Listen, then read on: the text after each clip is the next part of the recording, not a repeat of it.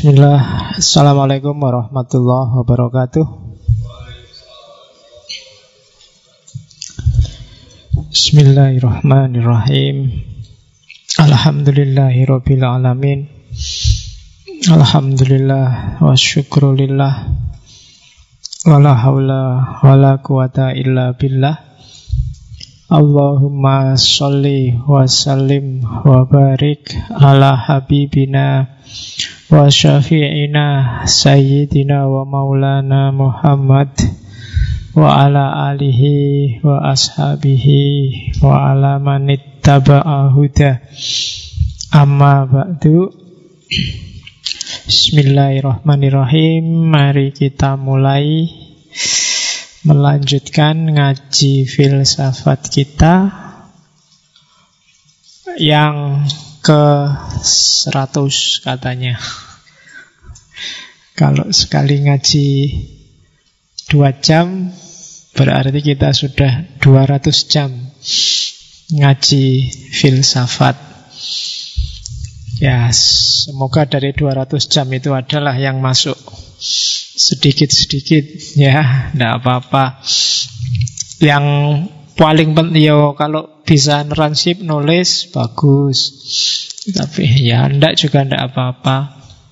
Ndak harus galau karena nggak sempat nulis apa transkrip.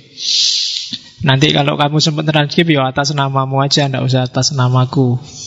Ya. Jadi silahkan ditranskrip. Yang ndak ya dinikmati aja ngajinya. Yang paling bermanfaat menurut saya kalau ada satu dua teori, wawasan, hikmah, kefilsafatan yang mengubah hidupmu di level apa pun, sedikit atau banyak. Itu kalau dalam agama berarti ilmunya manfaat.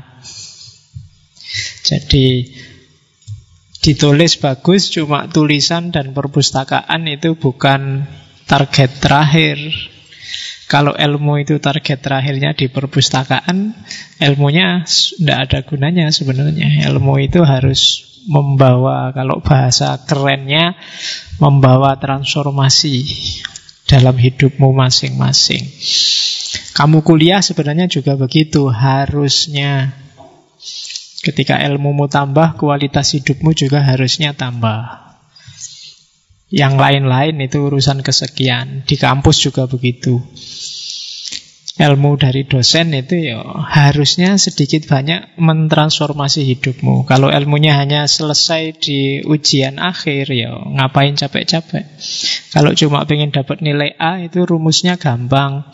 Kenallah sama dosennya, kemudian agak akrab-akrab dikit, terus di kampus seringlah ngomong meskipun nggak jelas ngomong apa di kelas terus saya kira nanti nilaimu mesti tinggi apa nih? Sekali-sekali sowan ke rumah dosenmu bawa salak 5 kilo nulis mesti nilaimu lumayan lah B ke atas lah tak jamin. Itu kalau targetnya nilai apalagi jasa. Jadi arahnya harus ke sana. Ngaji apa pun sebenarnya tidak cuma ngaji filsafat.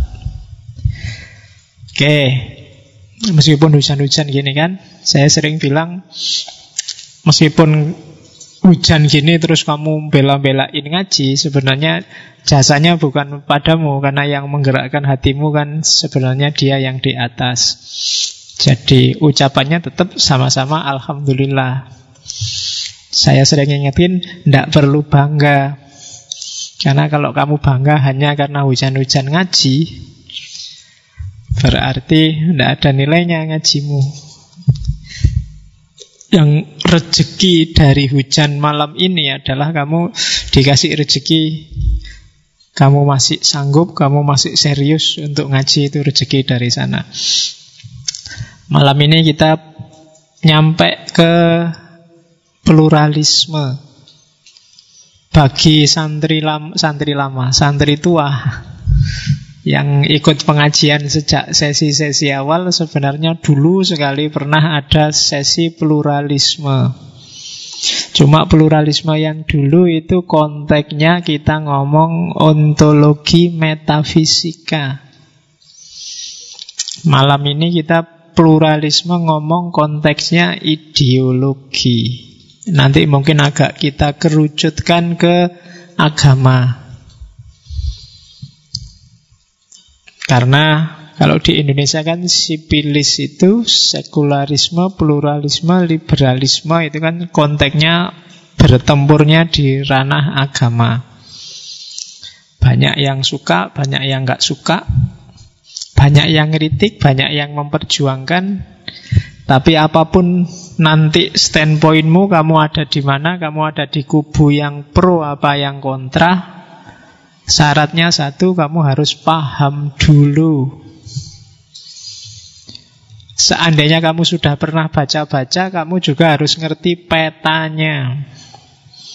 Jadi ngerti peta itu kamu ngerti yang pro argumennya apa, yang kontra argumennya apa, yang kamu baca itu ada di kubu yang pro apa yang kontra. Jadi jelas permasalahannya baru kamu ngambil sikap.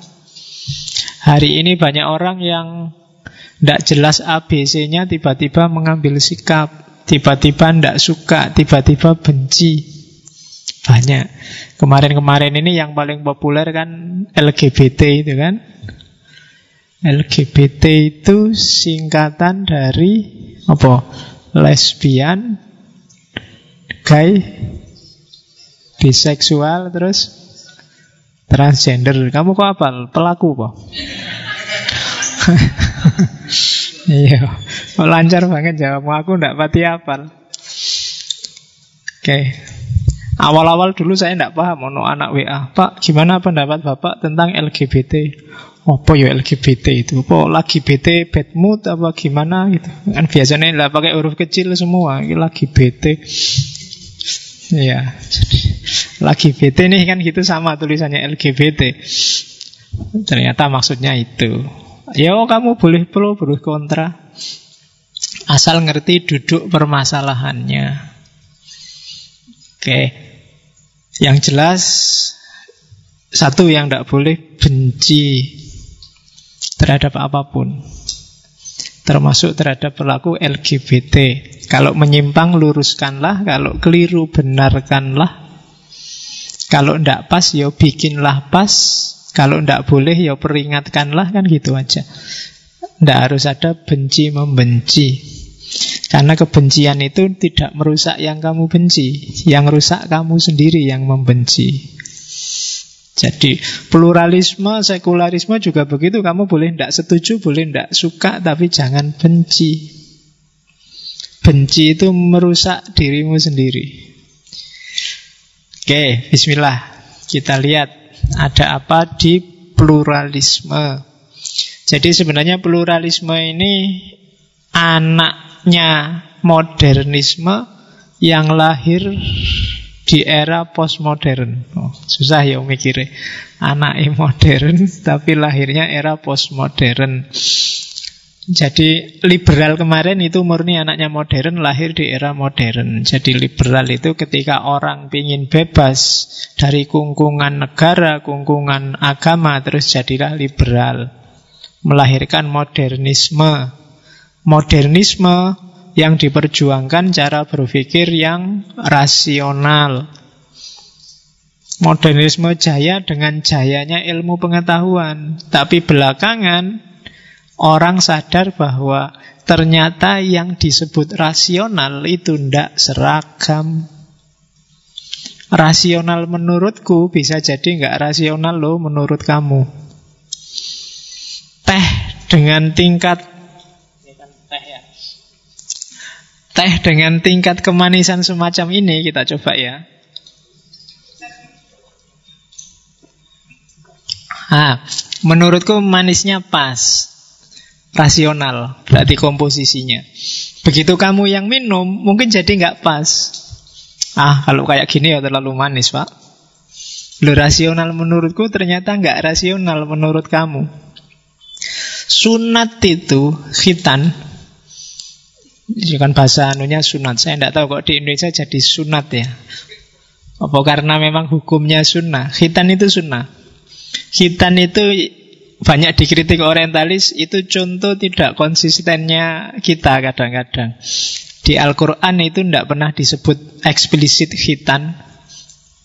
Di hadis bunyinya sunnah, dalam prakteknya jadi wajib. Itu kan tidak konsisten. Itu kritiknya orientalis. Hitan itu bagi kita yang muslim itu sangat rasional. Tapi bagi kelompok tertentu hitan itu sangat tidak rasional. Nyari penyakit. Wong enak-enak kok malah nyari hitan itu kan sakit. Orang normal mesti nggak milih itu, ya kan? Seks bebas bagi kita sangat tidak rasional. Dampaknya banyak dalam kehidupan. Tapi bagi kelompok tertentu, beberapa kalangan di barat, seks bebas itu justru sangat rasional. Jadi ternyata yang kamu sebut rasional dan tidak rasional itu macam-macam dalam hidup kita.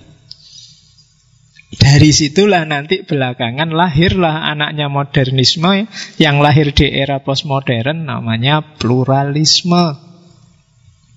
Oh berarti hidup ini macam-macam.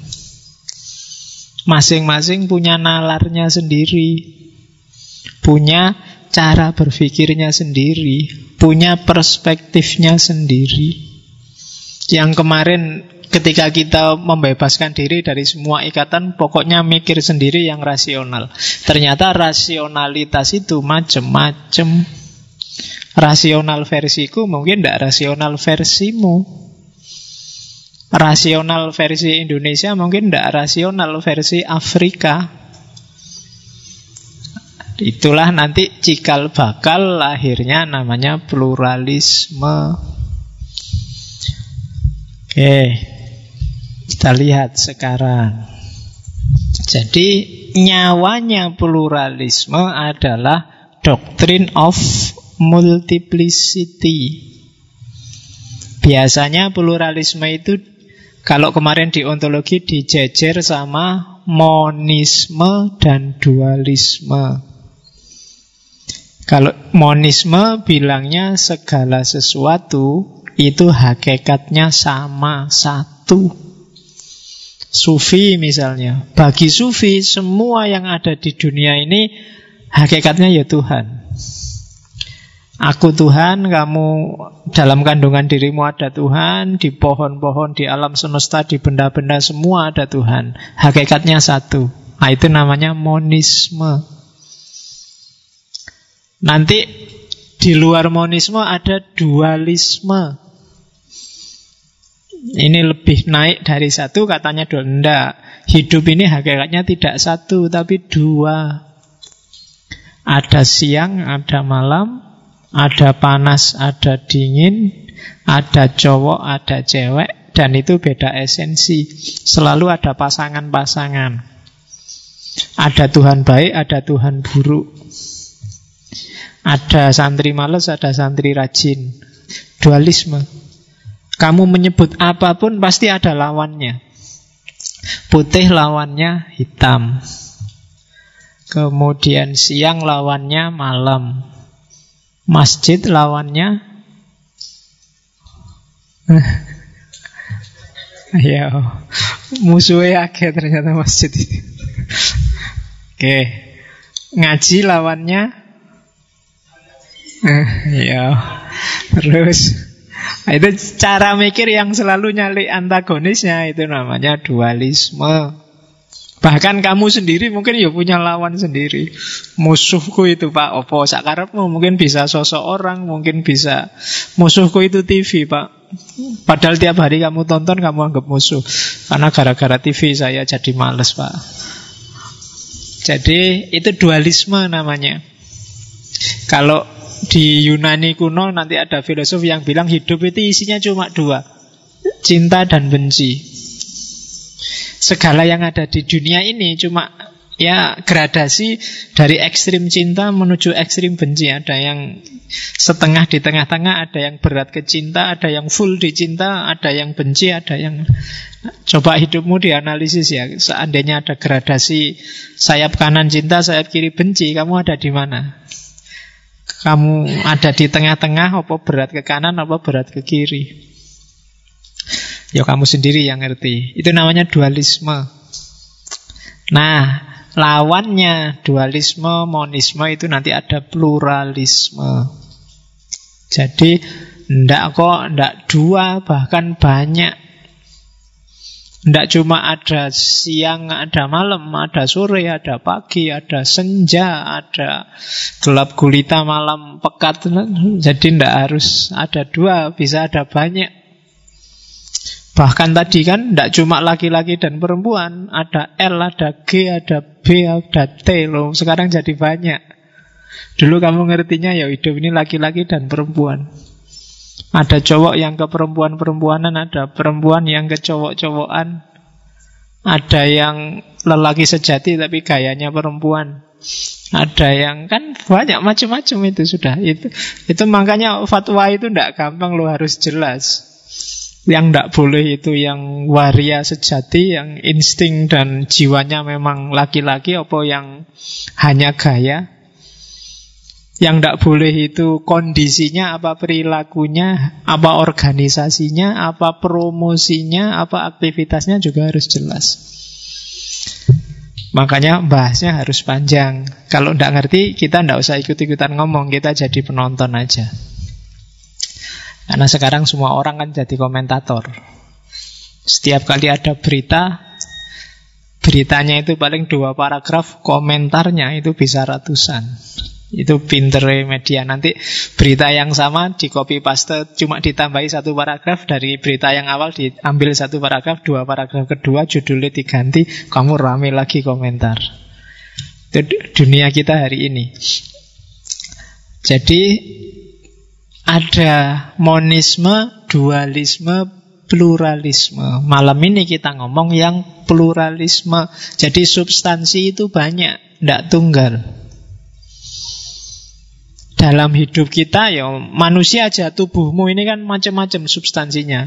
Kalau yang dualisme bilang hidup ini ya ada jasmani, ada rohani. Yang monisme bilang hidup itu ya hakikatnya adalah rohani. Hakikatnya adalah jiwa, hakikatnya adalah Allah. Itu namanya monisme. Tapi kalau pluralisme bilang tidak sesederhana itu. Hidup itu ada jasmani, ada rohani, ada akal, ada insting, ada jasmani pun macam-macam. Ada jasmani yang keras kayak tulang, ada jasmani yang lembek kayak apa ya? Sudah kadang ngomong mau ngasih contoh ndak enak. Ada jasmani yang iya. Terus pikiran dewe lah, ya macam-macam gradasinya itu. Ya kan? Ada yang keras, ada yang lembek. Ada yang semula lembek bisa jadi keras, semula keras bisa jadi lembek. Loh, itu kan jenisnya jasmani juga. Dalam dirimu kan ada itu. Oke. Terus yang kedua, pluralisme juga untuk menjelaskan karena realitas ini plural, maka segala narasi, segala penjelasan tentang apa pun itu tidak bisa menggunakan perspektif tunggal. Perspektifnya mesti banyak. Manusia itu baik apa buruk tidak bisa dipatok. Minggu lalu kan ada John Locke, ada Thomas Hobbes. Yang satu bilang manusia itu hakikatnya jahat, yang satu bilang manusia itu hakikatnya baik. Kalau di pluralisme ya ono jahatnya ya ono baiknya. Sisi apanya baik, sisi apanya jahat, kadang-kadang sisi yang baik ini jadi jahat, yang jahat jadi baik. Itulah manusia, perspektif Jadi itu yang kedua. Jadi yang pertama ngomong bahwa realitas ini plural, macam-macam. Oleh karena itu, semua narasi, semua penjelasan tentang realitas harusnya juga tidak tunggal. Sudut pandang itu yang ketiga, yang epistemologis, sudut pandang terhadap realitas oleh karena itu ya bisa jadi melihatnya dari arah yang berbeda hasilnya berbeda tapi sama-sama benar. Yang apa ya contohnya yang sama-sama benar? Misalnya teh ini. Ayo yang tak pegang ini warnanya apa Kamu bilang coklat pak, lihat tehnya. Yang satu loh, yang dipegangin lah gelas sih. Terus kamu bilang putih pak gelasnya. Ya kan? Jadi satu bilang coklat, satu bilang putih. Itu kan perspektif namanya. Dua-duanya sama-sama benar. Atau kalau kamu ingin nyalah, ya sama-sama salah. Sama-sama tidak komprehensif. Itulah pluralisme.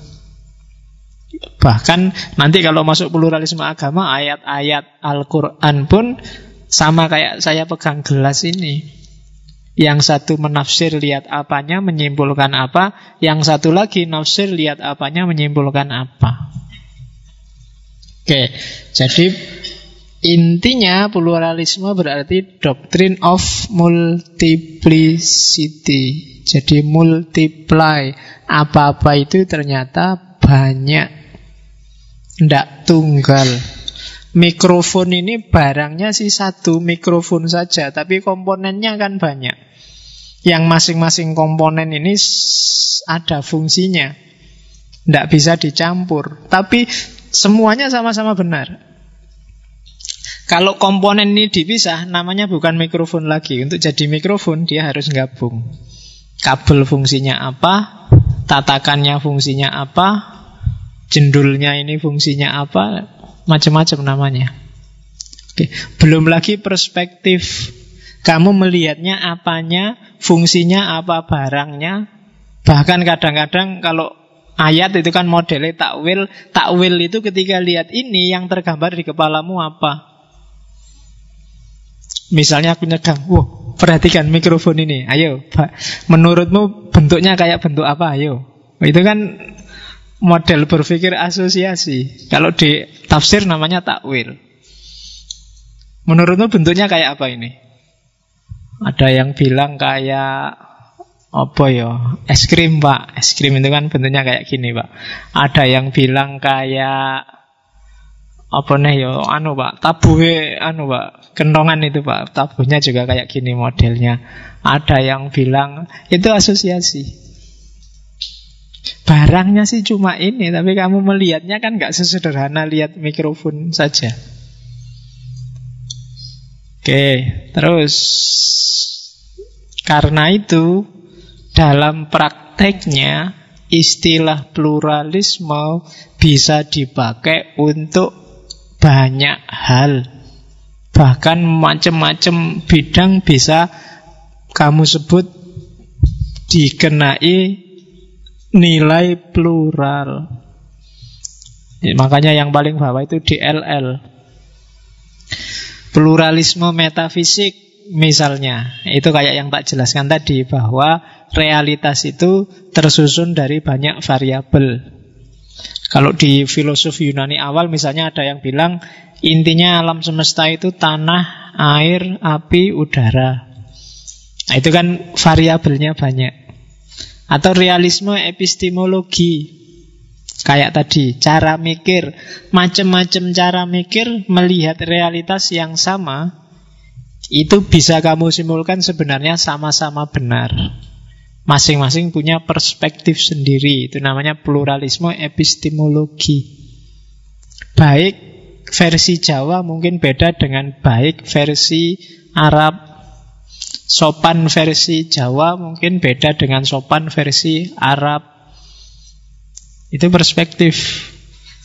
Dulu saya sering diceritain kalau orang Arab itu dipegang pantatnya marah, dipegang kepalanya ndak apa-apa. Kebalikannya orang Indonesia. Orang Indonesia disenggol kepalanya marah, disenggol pantatnya ndak. Marah ndak? Iya, sopo sing nyenggol ya. Iya. Ya orang jadi orang Arab juga gitu ya. Siapa yang berani nyenggol kepala siapa dulu? Nyenggolnya keras apa enggak? Nah, kalau keras ya enggak mungkin enggak marah kan? Iya. Megang pantat juga gitu. Konotasinya apa dulu? Kalau yang megang LGBT tadi ya urusannya beda. Nah, itu namanya perspektif lihatnya dari mana dulu. Ya kan? Senyum aja kan kamu senyum misalnya. Oh itu kan orang melihatnya multi perspektif. Oh senyummu kok sinis banget. Ada yang bilang, oh senyummu kok manis banget. Oh, senyummu kok melecehkan banget. Ya kan ada yang, oh kamu senyum kok nggak berhenti berhenti. Oh, memang model mulutnya begitu. Jadi itu namanya perspektif. Pluralisme etika juga begitu. Jadi moralitas itu tergantung wilayah, tergantung di mana, tergantung siapa pelakunya. Jadi sopan dan tidak sopan, bermoral dan tidak bermoral itu juga plural. Misalnya Sopan nggak kamu main ke rumahnya temanmu pakai celana pendek? Nah, itu kan kamu harus pinter membaca realitas. Kalau nggak kamu bisa salah paham. Sopan nggak kalau kamu dikasih makan, misalnya kamu bertamu disuguhi makan dihabiskan. Nah, itu juga harus dicek di mana itu, tentang apa, dalam budaya mana. Mungkin ada budaya yang kalau dikasih makan ya jangan dihabiskan. Kalau dihabiskan kamu kelihatan tidak sopan nek orang Jawa ngarani ngeragas. Yo jadi yo sisainlah dikit-dikit biar nggak kelihatan serakah, rakus, ngeragas. Atau di budaya tertentu juga yo harus dihabiskan. Kalau nggak dihabiskan yang punya rumah tersinggung. Oh, itu kan kamu harus pinter karena realitas itu plural. Pluralisme politik berarti sistem pemerintahan yang menerima, menolelir adanya keragaman. Semua nanti biasanya pluralisme politik itu manifestasinya biasanya modelnya demokrasi. Semua variabel warga, variabel rakyat, segala organisasi punya hak dan kewajiban sendiri-sendiri. Suaranya juga harus didengarkan, nggak boleh ada yang didiskriminasi. Itu namanya pluralisme politik. Di Indonesia ditafsirkan jadi multi partai. Jadi politik ternyata juga plural, etika juga plural, cara berpikir juga plural, bahkan nanti agama juga plural, ada pluralisme agama. Ya, nanti kita bahas secara khusus. Jadi dan hampir semua level kehidupan manusia itu plural. Beda sama hewan. Kalau hewan biasanya hidupnya monoton. Jadi bisa ditebak. Makanya hewan itu gampang diatur. Bebek itu tidak pernah dikasih kursus, tapi di Orang angon tiap hari itu dia manut. Kalau orang ngeplang kanan dia belok kiri, kalau orang ngeplang kiri dia belok kanan. Itu bebek. Nggak, nggak bisa dia bikin perspektif baru. Nggak pernah ada yang punya gagasan baru kreatif, bebek yang kreatif. Kalau nganan dia tiba-tiba ikut nganan, nggak ada. Semua manut. Beda sama manusia. Jadi oleh karena itu karakternya hidup kita adalah plural. Ini yang bikin berat siapa pun yang cara mikirnya mono, apa mono tadi monisme. Karena kenyataan hidup ini plural, kalau cara berpikirmu linier dan tunggal, kamu akan pontang-panting memahami realitas. Kamu akan banyak ketabrak fakta baru yang tidak sama dengan perspektifmu. Mau tidak mau kamu harus siap menghadapi pluralitas. Bahwa kamu setuju yang mana ya monggo. Bahwa menurutmu yang lebih benar ini warna coklat karena putih itu sekarang sudah dikasih teh jadi coklat. Tidak apa-apa, tapi kamu harus mengakui dan menerima ada orang yang punya pendapat ini warnanya putih. Kalau kamu ngeyel yang punya pendapat putih itu pasti salah, kamu akan kesusahan dalam hidup sehari-hari. Oke, jadi itu pluralisme. Tipe-tipenya banyak itu itu contoh tipe saja ya, tidak terbatas itu. Jadi nanti isinya banyak. Semua level hidupmu itu ada pluralitasnya.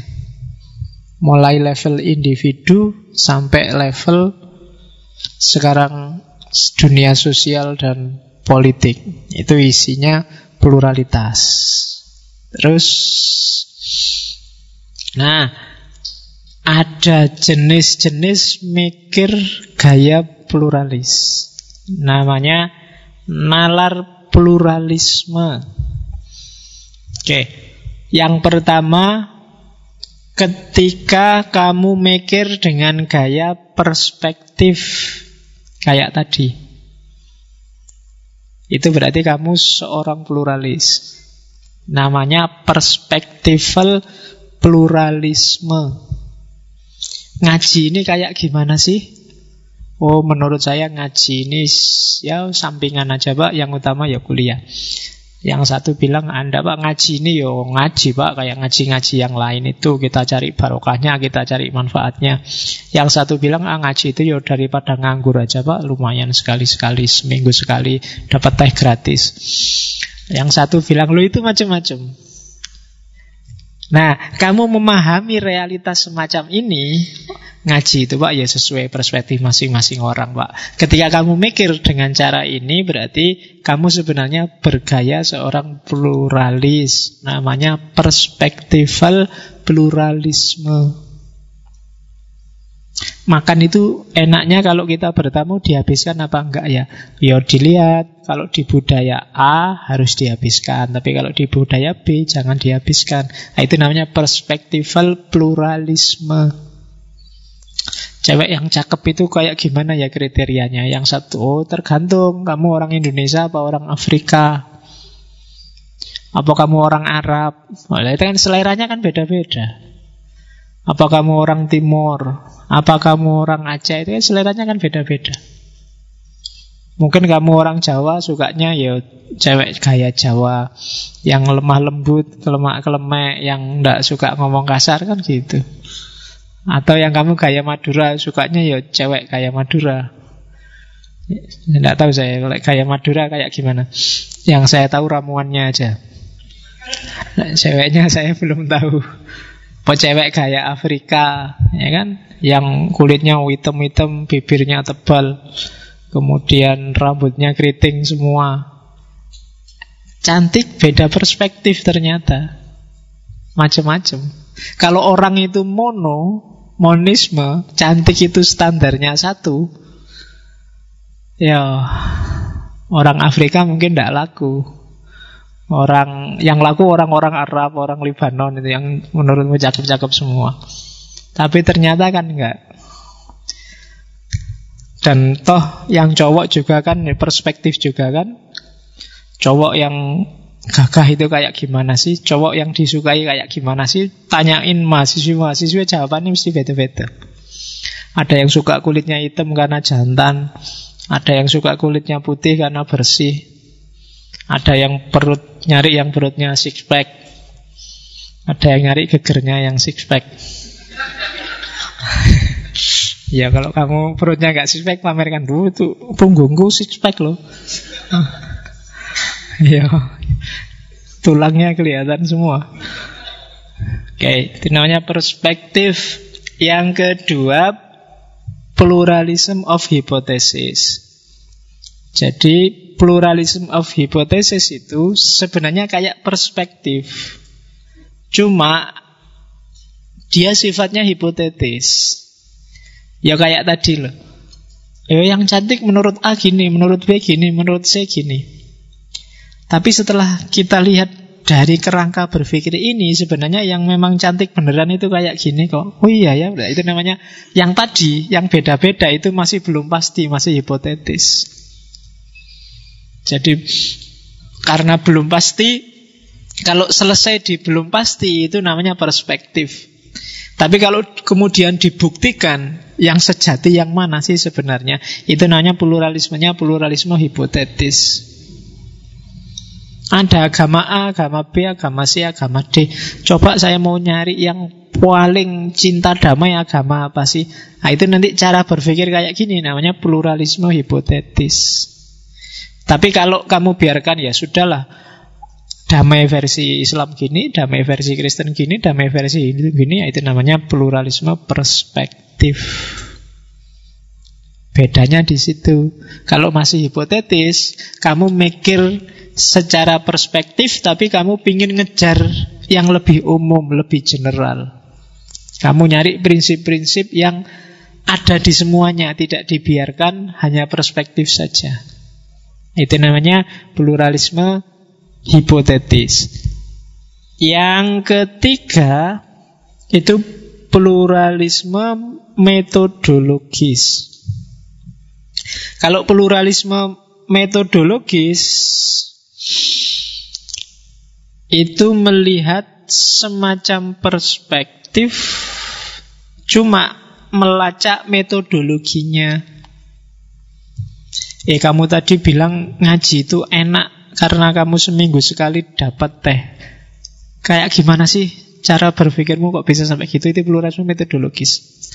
Oh dia melihat ngaji ini sebagai selingan aja dari kejenuhan sehari-hari dalam seminggu maka dia menyimpulkan ya nikmatnya ngaji kalau sedang nongkrong bareng-bareng banyak temennya ada tehnya nah, itu melacak sampai itu sedalam itu namanya pluralisme metodologis kok kalau di budaya itu makan nggak boleh dihabiskan kenapa sih apa ndak mubazir oh ndak dia ndak ndak melihat aspek mubazirnya sih nah dia melihat aspek ya orang itu jangan serakah Jangan kalau ada apa-apa maunya dihabiskan. Jangan, oh itu tuh alasannya. Kamu masuk sampai semacam ini namanya pluralisme metodologis. Melihat metodologi yang membawa kepada perspektif.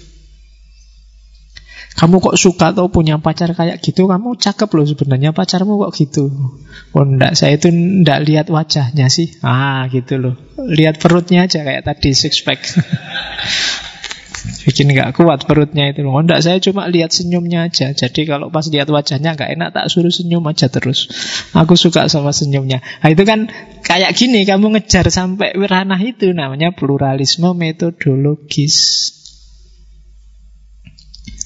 Oke, jadi methodological pluralism. Terus yang keempat archaik pluralism. Arhaik, arhaik itu artinya kuno. Pluralisme lama. Kalau pluralisme lama, ini sebenarnya kesadaran adanya sejak era Yunani kuno, zaman Aristoteles bahwa setiap orang itu punya modus berpikir sendiri. Itu arhaik pluralisme namanya. Jadi tidak bisa diseragamkan. Setiap filosof punya dunianya sendiri, punya cara berpikirnya sendiri, meskipun nanti hasil pemikirannya bisa juga dipahami orang lain karena di bawah sinar matahari ini nggak ada yang sama sekali baru. Jadi arkaik pluralisme itu pluralisme gaya lama. Aku ndak setuju Hegel tapi aku paham yang dimaksud oleh Hegel. Jadi mengakui kebenaran meskipun tidak harus setuju dengan kebenaran yang dibawa oleh para filosof, para pemikir. Jadi ini kalau yang arhaik itu yang disasar adalah kondisi ontologis masing-masing orang dalam memahami sesuatu. Arhaik pluralisme itu nanti pada era posmo melahirkan gaya berpikir hermeneutik. Cara berpikir yang mempertimbangkan pluralitas. Jadi pluralisme, cara berpikir pluralis itu ada perspektif, ada hipotetis, ada metodologis, ada arhaik. Kalau kamu ngaku seorang pluralis, berarti ada salah satu dari gaya ini yang kamu pakai. Kalau kamu anti pluralis, jangan sekali-sekali pakai satu di antara empat ini. Karena kalau kamu pakai, berarti ada kontradiksi, katanya anti pluralisme. Kok masih pakai? Oke, jadi itu macam-macam nalar yang namanya pluralisme. Oke, sekarang kita lihat kebenarannya biar tidak rancu ya. Jadi kebenaran itu secara umum kan nanti bisa kamu bagi empat. Dari kalau ontologinya itu tadi monisme, dualisme, pluralisme. Kalau kebenarannya itu bisa dogmatisme, skeptisisme, relativisme, pluralisme.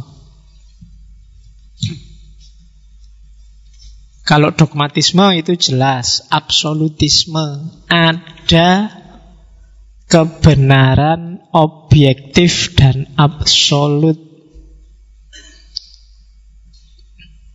Pokoknya yang bagus ya ini, sudah tidak bisa ditawar. Yang enak ya mesti ini, sudah nggak bisa ditawar. Itu namanya dogmatis. Jadi kalau kalian entah di level apa, dalam hal apa, berpikir mutlak-mutlakan, tidak salah sih. Kadang-kadang dalam hal tertentu butuh, tapi itu namanya dogmatisme. Warung angkringan yang paling enak di Jogja ya itu sudah nggak ada yang bisa nyaingi pokoknya. Loh itu namanya dogmatisme. Dogma tentang angkringan. Jadi pokoknya yang paling cantik tidak ada yang lain cuma kamu. Hai, itu juga dogmatisme. Jadi absolutisme itu namanya. Hanya itu dan nggak boleh yang lain. Itu namanya dogmatis. Iya. Jadi tidak ada yang lebih bikin aku nyaman selain dirimu itu dogmatis sudah. Jangan. ya, jadi ya, ya boleh-boleh saja itu hakmu kok. Bahwa nanti putus nyari yang lain kan tinggal ganti aja. Sekarang yang ini yang dibilang paling cantik. Ya, dari dogmatisme lama ke dogmatisme yang baru. Oke, itu namanya dogmatis. Kalau yang kedua skeptis. Kalau skeptis itu lawannya dogmatis. Kalau dogmatis semua dipastikan benarnya, kalau skeptis semua dipertanyakan. Apa ya itu angkringan paling enak, ya tunggu dulu lah. Jangan dulu, mungkin kesimpulanku salah. Apa ya kamu yang paling cantik? Ya kelihatannya enggak sih, masih banyak di TV apalagi. Jauh lebih banyak yang lebih cakep. Enggak dulu ah, dipending dulu kesimpulannya. Apakah cintamu buat aku satu-satunya? Jangan dulu deh. Jangan-jangan ini bukan cinta Atau jangan-jangan kamu bukan satu-satunya itu namanya skeptis. Ada apa pun skeptis. Ngaji filsafat enak nggak? Yes, nggak mesti juga sih. Coba dibahas lagi deh. Ada manfaatnya nggak? Nggak tahu juga ya. Itu harus dibahas lagi. Deh. Selalu nggak tegas, selalu meragukan sesuatu, mempertanyakan sesuatu itu namanya perilaku kebenaran skeptis. Jadi skeptis itu nanti kalau agama namanya agnostik. Jadi tidak tidak tahu menau, selalu mempertanyakan. Tidak ada titiknya, selalu tanda tanya. Tidak ada kebenaran pasti dan absolut. Terus ada kebenaran relatif. Kebenaran relatif itu kebenaran yang sifatnya itu keliru nulisnya harusnya subjektif biar aja lah biar kamu ingat bukan objektif jadi kebenaran itu sifatnya tergantung masing-masing individu masing-masing kelompok masing-masing konteks masing-masing aliran ya kayak tadi tergantung jadi pokoknya segala hal itu tergantung pokoknya itu namanya relatif Oke, di traktir enak nggak? Ya tergantung. Yang traktir siapa, di traktir di mana, dalam kondisi apa. Ya kan? Kalau yang traktir musuh tidak. Yang traktir teman tapi dalam kondisi sakit perut mencret enggak, enggak usah. Segalanya tergantung, enggak ada satu pun yang pasti itu namanya relatif. Oke, sholat itu bikin hati tentram enggak? Ya enggak mesti juga, tergantung. Wah, itu tergantung. Kalau kita tahajud terus rasanya tentram nggak? Nggak mesti juga. Kalau bareng sama siaran langsung sepak bola juga tidak kusuk juga sholatnya, khawatir ada gol. Jadi re relatif juga, ah, itu namanya berperilaku relatif menyikapi segala hal itu sifatnya tergantung. Punya pacar cantik seneng ndak? Ah tergantung. Ya kan ndak mesti seneng kan punya pacar cantik kadang-kadang malah susah. Malah sumpek. Karena kamu tidak tenang hatimu. Tiap hari harus Satu menit sekali harus mention pakai WA, pakai Facebook. Kalau nggak dijawab Kamu panik mesti Wah di mana ini? Nggak dijawab-jawab Jangan-jangan kan mesti gitu. Kuatir sama yang lain. Ya, jadi malah tidak tenang. Atau berarti punya pacar jelek aja. Apalagi pak, lebih tergantung lagi Lebih sumpek lagi loh Sumpeknya nyari yang lain jadi ya, segala hal itu relatif. Enak mana naik mobil sama naik motor? Tergantung juga. Enak mana lulus cepat apa lulus lama? Tergantung juga. Banyak loh yang lulus cepat terus sumpeknya lebih cepat. Karena habis lulus mau ngapain ini? Puyeng lagi. Relatif. Dapat nilai A lulus kumlot seneng ndak? Ya tergantung juga. Ada loh yang lulus dapat A malah ndak seneng ya biasa aja. Dapat A loh mas. Iya pak, sudah saya duga pak, saya itu pinter masalahnya. Nah ya kan ndak. Jadi intonasinya itu dia ndak bahagia biasa aja pak. Sudah sering saya dapat A itu ndak kaget. Ya. Iya. Loh ya kebalikannya dapat E juga banyak yang begitu. E mas, yo iyalah pak, wong saya nggak pernah masuk dapat E. Ya, wajar itu Pak, tidak kaget ya sudah diramal sejak awal. Jadi relatif tergantung. Oke, beda sama pluralis.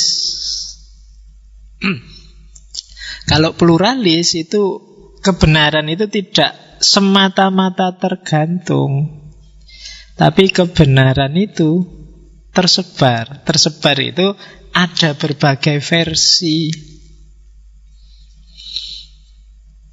Jadi kadang-kadang hakikatnya kebenaran yang satu, tapi dalam prakteknya karena dipahami dalam konteks yang berbeda dia jadi banyak. Itu kebenaran pluralis namanya. Jadi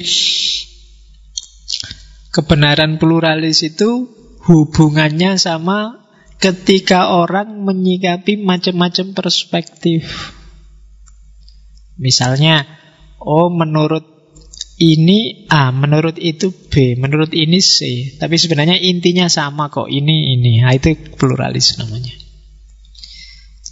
Menurut dia C, menurut dia D, menurut dia E, tapi sebenarnya intinya ini kok.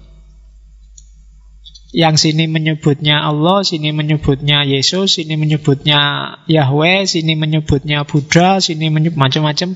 Hakikatnya sebenarnya, nah itu itu gaya pluralis.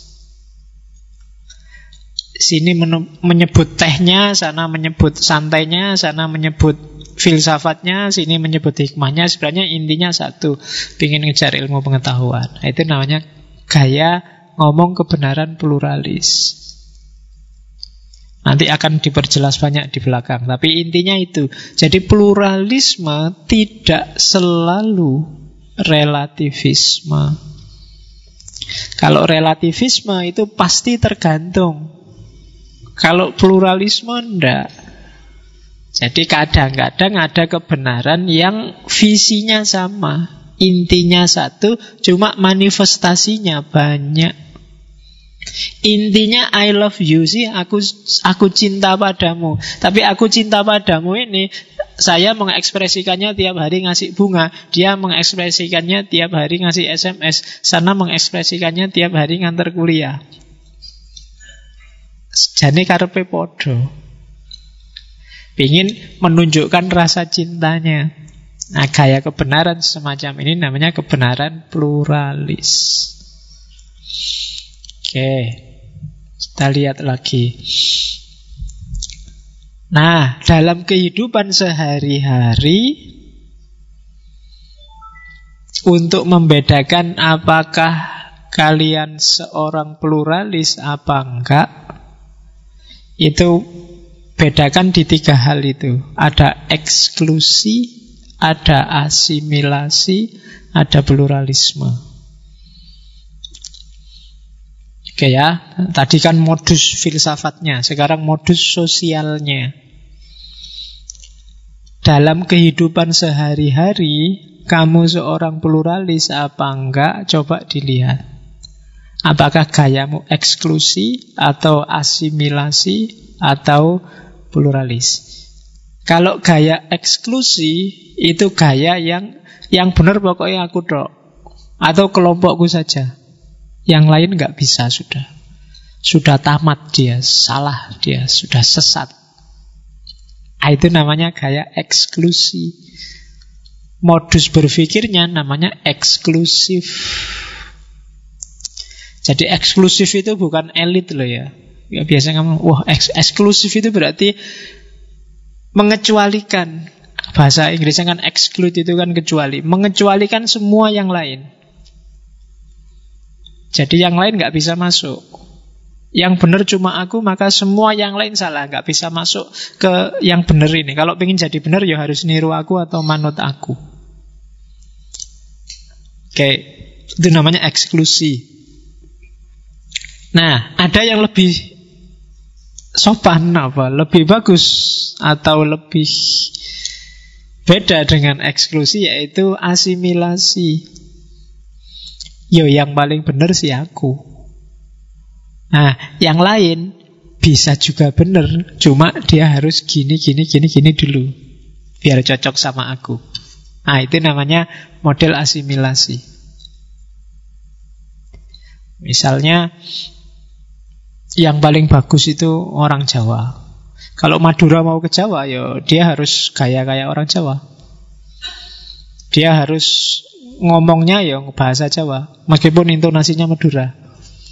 Tapi baru dia disebut Jawa, itu asimilasi. Karena Jawa lah yang paling baik, nah, itu asimilasi namanya. Kalau eksklusi, tidak boleh ada Madura masuk. Jawa ya Jawa. Madura itu antitesisnya Jawa, misalnya. Nah, itu namanya eksklusi. ya. Nah, kalau asimilasi, Madura mau masuk, boleh, tapi ngomong Jawa dulu ya. Tapi bergaya Jawa dulu ya. Tapi ya itu namanya asimilasi. Oke, ya nanti orang Maduranya kan terus ngomong, oh, saya asli Jogja, Pak. Nah, itu Jawa tapi karpe tapi intonasinya Madura kelihatan. Nah itu dia memaksa apa mengadaptasikan diri sesuai dengan Jawa itu namanya asimilasi. Karena sama orang Jawa nggak dianggap Jawa kalau belum ngomong Jawa. Nah, yang ketiga pluralisme. Kalau pluralisme, ya yang lain boleh juga masuk. Yang lain kan punya gaya sendiri, punya modus sendiri, punya perspektif sendiri. Yang Madura gayalah Madura, yang Sumatera gaya Sumatera. Kita hidup bareng membentuk harmoni hidup yang indah di sini. Kita saling memahami, saling mengerti, terus kita punya visi bersama, yuk kita wujudkan itu gaya pluralis. Yang paling benar ya aliranku, Pak. Aliran yang lain mesti salah. Kalau ada yang lain pingin dianggap benar, ya dia harus ikut prinsipku, itu asimilasi. Kalau yang lain yang lain pasti salah dan dia harus pergi, itu namanya eksklusi. Kalau yang lain, oh ya yang lain silahkan masuk, kita hidup bersama. Silahkan dengan gayanya masing-masing, asal nggak saling nabrak. Nah, itu namanya pluralis. Kita saling memahami. Nah, jadi kamu seorang pluralis atau tidak, coba perhatikan gaya hidupmu. Kamu orang yang suka mengecualikan. Ya, Mengecualikan itu ya berarti menyesatkan Mengkafirkan Memurtadkan atau tidak. Atau orang yang suka Ngasih syarat. Oke kamu tak terima Tapi syaratnya gini ya. Oh Ahmadiyah bolehlah masuk kelompok kita syaratnya dia nggak boleh berpendapat ini nggak boleh berpendapat ini dia harus tobat dari ini dari nah itu itu namanya menuntut asimilasi. Tapi kalau pluralis, Ya silahkanlah kamu yakini keyakinanmu itu Tapi jangan nyenggol kepentinganku ya. Kita hidup bersama harmoni. Tolong dipahami saya. Saya juga mencoba ngerti kamu Karena kita hidup di ranah yang sama Kita punya visi bersama Ya ayo hidup bareng. Itu namanya pluralis. Ya ini pilihan hidup. Saya nggak ngomong yang paling benar yang mana. Kebijaksanaan praktismu yang harus main Monggo kamu pilih yang relevan untuk hidupmu yang mana. Mungkin dalam konteks tertentu kamu harus bergaya eksklusi. Kadang-kadang kamu harus main asimilasi, tapi sering kali kamu harus bergaya pluralis. Jadi tidak harus dipatok. Sesuaikan dengan konteksmu masing-masing. Oke. Okay. Eksklusi itu misalnya ini area khusus cowok. Ya kadang-kadang kan harus gitu. Kalau ada cewek masuk habis dia. Sudahlah jangan ikut-ikutan masuk. Oh. Kalau asimilasi, kalau ada cewek mau ke sini harus bergaya cowok dulu ya. Jangan sampai ketahuan kalau cewek. Hai, namanya asimilasi. Kalau pluralis, lah masuk aja nggak apa-apa, asal nggak senggol-senggol ya gawat kalau nyenggol-nyenggol lah itu kita bareng-bareng sini ayo belajar bersama. Itu namanya pluralis. Oke, exclusion, assimilation, dan pluralism. Oke, kita lihat key pointnya. Apa sih dogma-dogma intinya pluralisme itu?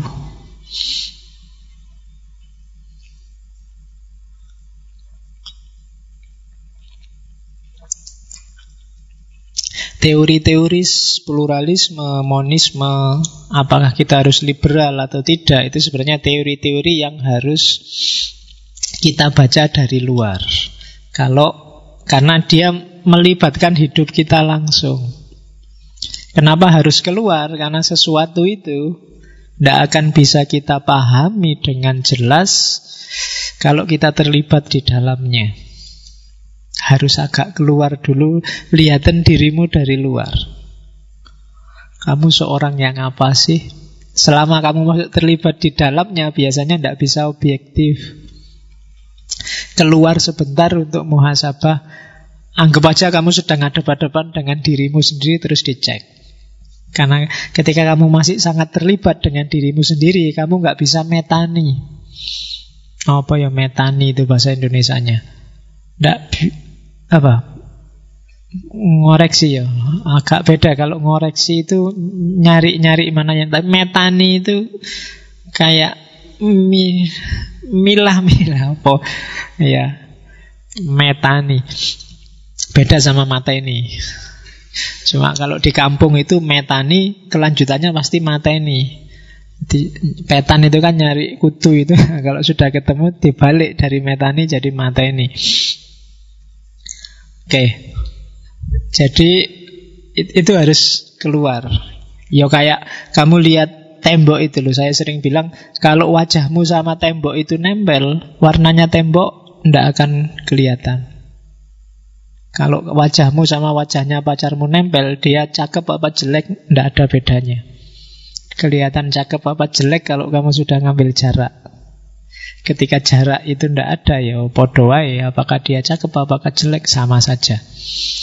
Nah, maka untuk ngecek kamu pluralis apa enggak atau kamu itu dogmatis atau kamu itu apa ya kamu harus mending dirimu sendiri dalam keterlibatannya. Jadi agak keluar. Uniknya manusia itu kadang-kadang untuk keluar kamu harus masuk.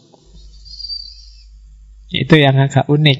Kenapa? Karena perangkat mu yang sejati itu ada di dalam. Jadi untuk melihat dirimu keluar itu justru kamu harus berjalan masuk. Tengok dirimu yang ada di dalam. Tapi dari luar, nah, itu kan susah. Jadi bergerak keluar tapi menuju ke dalam. Oh, itu susah itu. Keluar masuk, masuk keluar apa keluar ah, susah itu. Itu ajaran sufi keluar di dalam masuk di luar atau masuk ke dalam keluar di ah, macam-macam. Kombinasi teorinya. Nah, itu nanti belajar Ibnu Arabi Rumi dan kawan-kawan. Gimana masuk ke dalam dan keluar di dalam. Oke. Okay. oh ono senyum-senyum. Ada apa dengan keluar di dalam dan masuk di Terus, key point yang pertama adalah ingat-ingatlah bahwa pluralisme itu tidak sekedar pluralitas. Ya, banyak orang ngomong, loh kalau Islam itu pro pluralitas tapi tidak pro pluralisme. Ya nanti dulu. Ayo dilihat sih. Pluralisme memang tidak sekedar pluralitas. Kalau pluralitas itu pasif. Pasif itu, oh iya ada banyak agama, selesai. Oh iya ada banyak perspektif, selesai. Tapi pluralisme juga energetic engagement with diversity. Kamu juga terlibat aktif. Jadi nggak sekedar oh ya ada banyak aliran, oh ya ada banyak kelompok. Lah terus Ngapain kalau ada banyak kelompok itu? Apa yang harus kamu lakukan terhadap banyak kelompok, terhadap keragaman di sekelilingmu?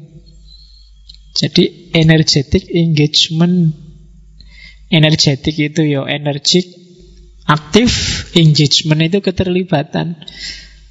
Kamu harus terlibat langsung dalam keragaman itu. Kamu harus milih sikap. Harus diapain kalau beragam. Pak teman saya loh Pak ada yang pemarah, ada yang pemurah, ada yang ngamuan, ada yang santai, ada yang iya kan? Kan tidak sekedar ya selesai gitu tapi lah terus ngapain? Kalau punya teman macam-macam itu. Terhadap temanmu yang pemarah kamu ngapain? Terhadap temanmu yang pemurah kamu ngapain? Nah, Itu energetic engagement. Nggak sekedar didiamkan saja. Jadi pluralisme ya tidak sama memang dengan pluralitas. Awalnya pluralisme ya pasti pluralitas. Jadi pluralisme itu pluralitas yang kelanjutannya. Jadi kalau ada yang bilang ya pluralisme beda lah sama pluralitas. Iya beda tapi itu nyambung sebenarnya. Dari pluralitas menjadi pluralisme. Karena dia aktif, maka pluralisme yang kedua tidak sekedar toleransi. Ya, toleransi itu bagus, toleransi itu penting, tapi tidak semata toleransi. Toleransi itu batas paling bawah. Toleransi itu, Pak, boleh nggak saya ke sini pakai sarung aja? Ya boleh, tidak apa-apa. Itu kan toleransi. Jadi, boleh nggak saya tidak muslim sih ikut ngaji ini. Ya bolehlah silahkan Gak boleh nggak? Itu toleransi. Toleransi itu sifatnya pasif. Ya minimal orang harus toleransi. Tapi jangan berhenti di toleransi. Ketika kamu pasif Nanti kalau ada kasus misalnya Tabrakan kepentingan Yang terjadi biasanya ledakan. Karena kamu tidak paham Ya kayak misalnya Orang tidak paham loh Kenapa sih umat Islam itu tiap bulan Idul Adha Setiap kali tanggal 10 Di Idul Adha itu membantai Sebanyak itu kambing dan sapi. Oh, Itu aktivis-aktivis lingkungan bisa marah itu Habis-habisan komplain Kok berani-beraninya bunuh ini itu? Nah itu kan bagi yang tidak paham selama ini toleransi saja Ketika ada konflik kepentingan misalnya itu karena dia tidak paham apa-apa selama ini hanya toleran aja. Oh, sekarang kok malah nyenggol aku ini. Malah ah, itu biasanya lahirnya konflik. Kamu yang tidak misalnya Pawis, orang Hindu, dia sangat mensucikan sapi. Di India bahkan sapi itu ada di ruang tamu. Ya kan? Oh itu misalnya kamu besok kuliah di India. Kos, bapak kosmu Hindu. Dan kamu ditaruh di kamar di ruang tamu. Ternyata bareng sapi. Lah ya contoh kan begitu. Itu kamu tiap hari bisa marah-marah. Kalau awalnya hanya biarkan aja dia percaya begitu, itu kan toleransi. Maka toleransi itu minimal. Untuk masuk pluralisme harus ada active seeking of understanding across line of different. Jadi aktif mencari pemahaman terhadap yang berbeda. Jadi untuk menuju pluralisme, ya awalnya toleransi, tapi terus ya saling memahami. Pahami kenapa kok dia naruh sapi di kamar tamu. Seperti apa sih doktrinya tentang sapi? Pahami kenapa umat Islam melakukan pembantaian besar-besaran. Pahami kenapa seorang muslim harus dipotong anunya kalau sudah balik. Yang laki-laki namanya sunat. Ya kan, kan tidak bisa terus kalau nggak paham, orang Islam tetanggaku ini kok anaknya dipotong anunya ini kekerasan ini dilaporkan polisi harusnya. Loh iya dipahami dulu dong perspektifnya dia. Karena nggak selalu yang tampaknya keras itu kan kekerasan. Kamu pacaran sama pacarmu di pinggir pantai terus pukul-pukulan jiwit-jiwitan yang nggak ngerti. Wah, kekerasan ini. Ya kan kamu kan nggak bisa lapor polisi terusan. Maka active seeking of understanding itu konteksnya apa sih? Tidak sekedar toleransi. Tadi kamu toleransi, ah biar aja urusannya sendiri pacaran. Lu kok pukul-pukulan, jiwit-jiwitan. Lalu sekarang kejar-kejaran. Kamu tidak usah ikut ngejar. Nanti ada orang pacaran kejar-kejaran kamu ikut. Wah, saya ikut ngejar, jangan-jangan ada masalah, biar aja. Nah, itu active seeking of understanding. Jangan sekedar toleransi, ya boleh lah minimal toleransi. Tapi kan ketika hanya toleransi, mudah terjadi konflik. Karena kamu nggak ngerti maunya. Oke kan bagi kamu yang tidak ngerti kan apa orang Kristen itu? Ibadah kok nyanyi-nyanyi lah sambil makan roti sambil minum sirup lah. Ya kan? Kelihatannya kok lucu so, sambil minum makan roti nyanyi-nyanyi masuk gereja pakai sepatu masih kotor ya kan pemaknaannya sangat beda dengan kita Mungkin sana juga tidak paham apa orang Islam itu pakai sarung, tidak pakai sempak, terus masuk ke misalnya contohnya ngono. Jadi ya jadi active seeking of understanding. Oke, kalau tidak gitu kita akan sering konflik karena kita punya sistem makna yang beda-beda. Terus Pluralisme, seperti dibilang di awal, tidak selalu berarti relativisme, tapi encounter of commitment. Jadi saling mempertemukan komitmen. Jadi pluralis itu, eh, aku tiap hari Jumat jam 12 ada sholat ya, pamit sebentar dari kantor. Oh iya, saya juga kayak gitu, cuma kalau saya minggu sih. Nah, komitmen. Jadi ndak ndak relativisme membiarkan apalagi semata-mata nganggap sama semua. Sebagaimana aku meyakini kebenaranku, aku terima kalau kamu meyakini kebenaranmu. Itu pluralisme. Kita masing-masing saling menegaskan komitmen dalam hidup kita yang bersama. Oleh karena itu, seperti di yang terakhir itu, bahasa pluralisme adalah bahasa dialog and encounter. Jadi harus terbuka, saling dialog, saling bertemu. Jangan jauh-jauhan sekedar toleransi, bukan urusanku itu urusanmu. Tidak, ketemu, saling paham, dan dialog. Dari situ akan lahir situasi sosial yang lebih kondusif. Jadi key pointnya itu energetic engagement with diversity, active seeking of understanding across line of different, dan encounter of commitment, serta dialog and encounter. Keyword-keywordnya itu. Kalau pengen jadi seorang pluralis. Oke. Terus. Nah, untuk membentuk satu konstruksi masyarakat yang pluralis, syaratnya apa? Yang pertama, harus ada nilai-nilai bersama yang dianggap berharga bersama-sama yang disepakati. Ya ya, Aku muslim, kamu non-muslim, tapi kita hidup di desa yang sama, mari kita bikin desa kita ini aman, tentram, damai. Nah, aman, tentram, damai itu nilai bersama yang diperjuangkan bersama. Kita ada di Indonesia bareng-bareng, kita punya kesepakatan nilai namanya Pancasila. Nah, itu nilai bersama. Kalau nggak ada nilai bersamanya, biasanya susah orang untuk diajak hidup bareng. Kalau kamu nggak punya visi yang sama di tengah masyarakat yang kamu sangat berbeda, itu biasanya tidak akan lahir masyarakat yang pluralis. Lahirnya konflik. Itu yang kadang-kadang misalnya di Jogja sering ada konflik. Masyarakat daerah tertentu punya tradisi tertentu, gaya hidup tertentu di satu desa yang sudah punya gaya hidup sendiri, nilai yang diperjuangkan berbeda, akhirnya clash antara penduduk lokal sama pendatang. Untuk bisa ndak clash harus ada nilai-nilai bersama yang dianggap cocok untuk bareng-bareng. Syarat pertama itu. Syarat kedua, dasar hubungannya adalah itu tadi toleransi dan mutual respect, saling memahami, saling menghargai.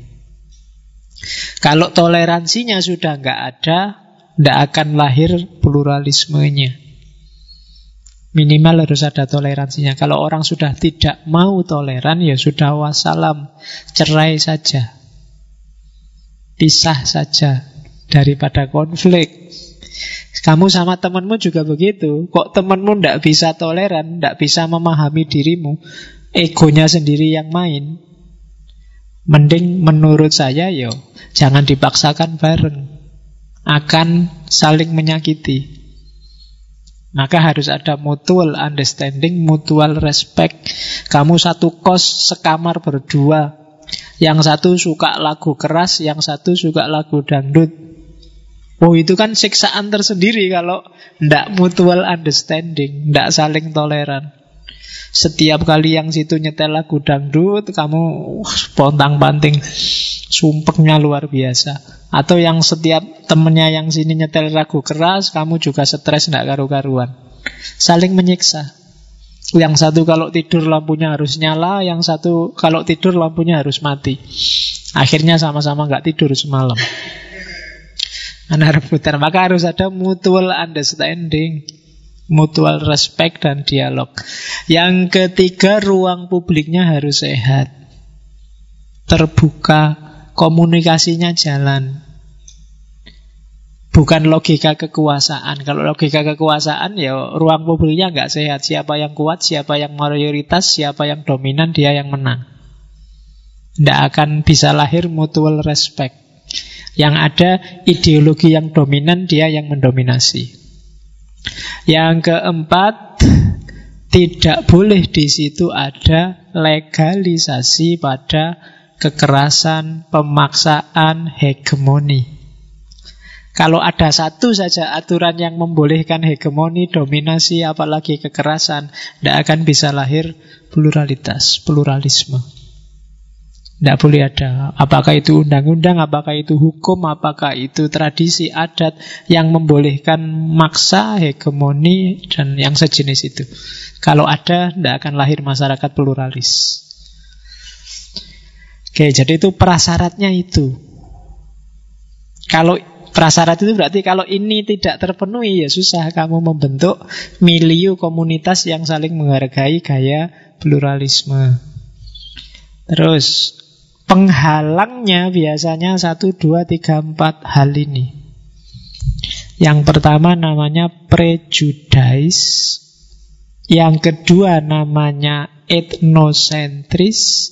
Yang ketiga namanya stereotype. Yang keempat namanya diskriminasi.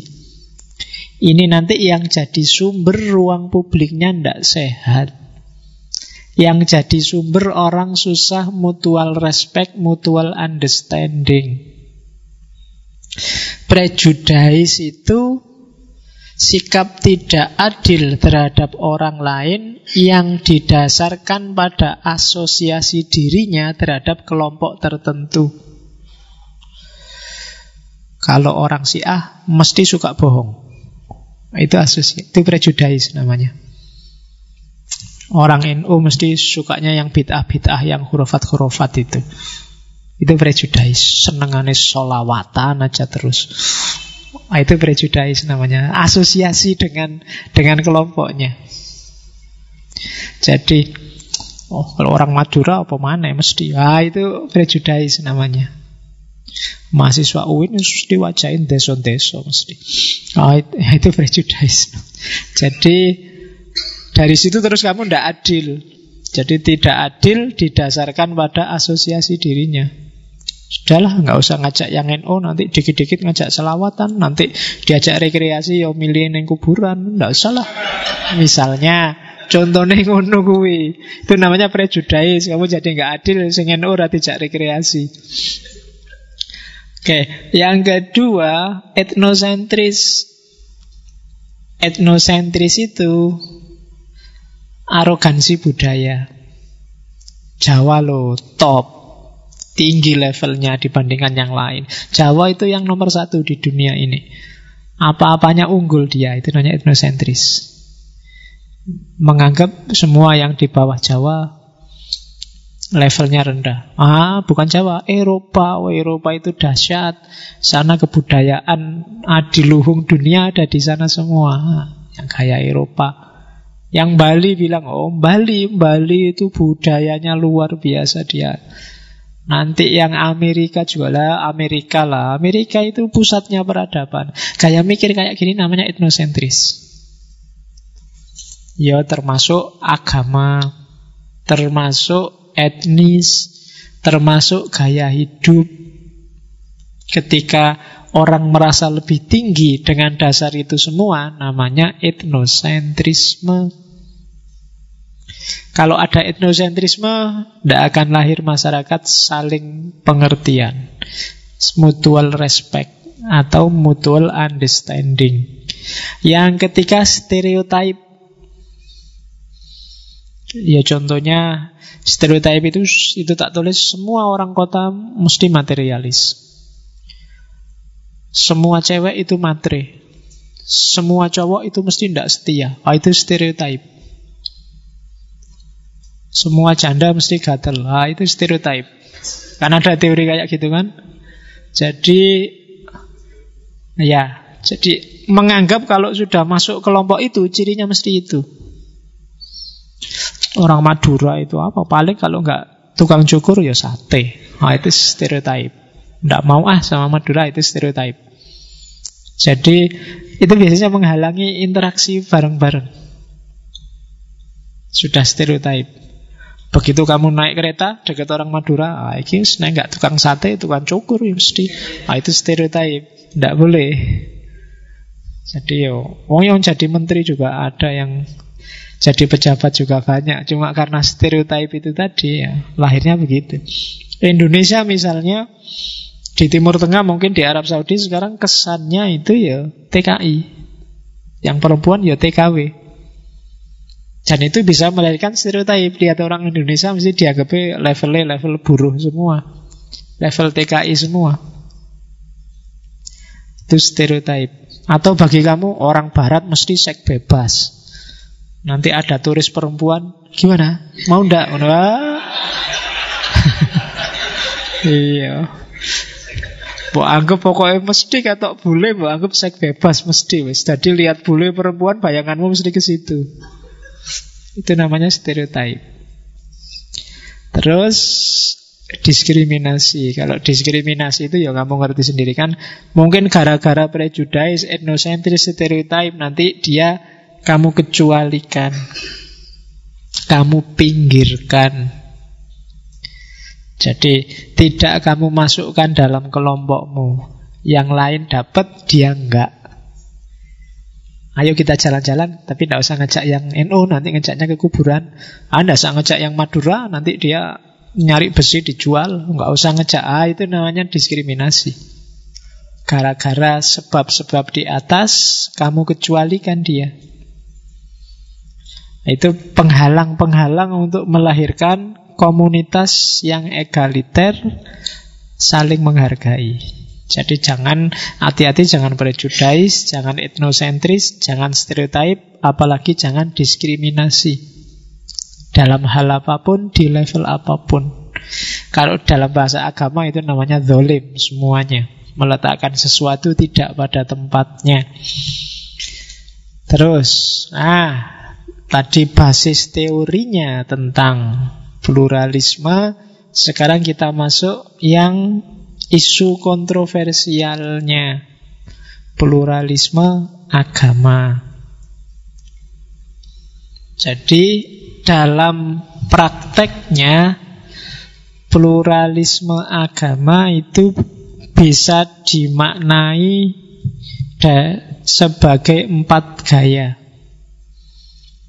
Jadi tidak satu sebenarnya dalam prakteknya loh ya yang disebut pluralisme agama.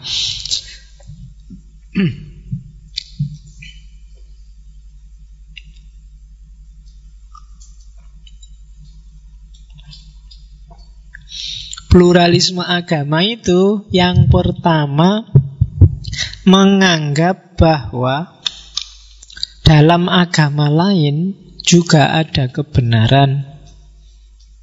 Juga ada kebenaran bukan berarti agamanya benar loh ya. Itu gaya pertama. Misalnya, kalau di Kristen, di Nasrani diajarkan kasih sayang. Itu kebenaran loh, kenapa? Itu di Islam juga diakui kalau ini kebenaran.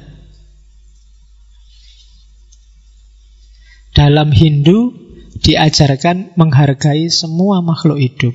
Itu kebenaran. Di Islam juga ada kebenaran semacam itu. Jadi dalam hal ini sama-sama benar. Ajaran agama di Hindu tentang menghargai makhluk hidup. Nah, itu namanya gaya pluralisme pertama. Jadi bukan agamanya yang sama-sama benar, tapi ada aspek-aspek ajaran yang sama-sama benar antara agama.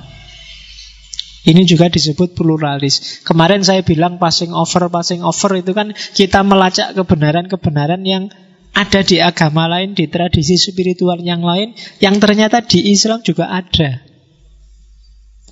Nah, itu sebenarnya pluralisme gaya pertama. Jadi tidak harus menyamakan semua agama, tapi menganggap ada unsur kebenaran di agama-agama lain. Meskipun pasti juga ada yang tidak disetujui. Terus yang kedua, ini baru. Kalau yang kedua, klaim kebenaran agama-agama itu ya mereka sama-sama benar. Itu baru yang kedua.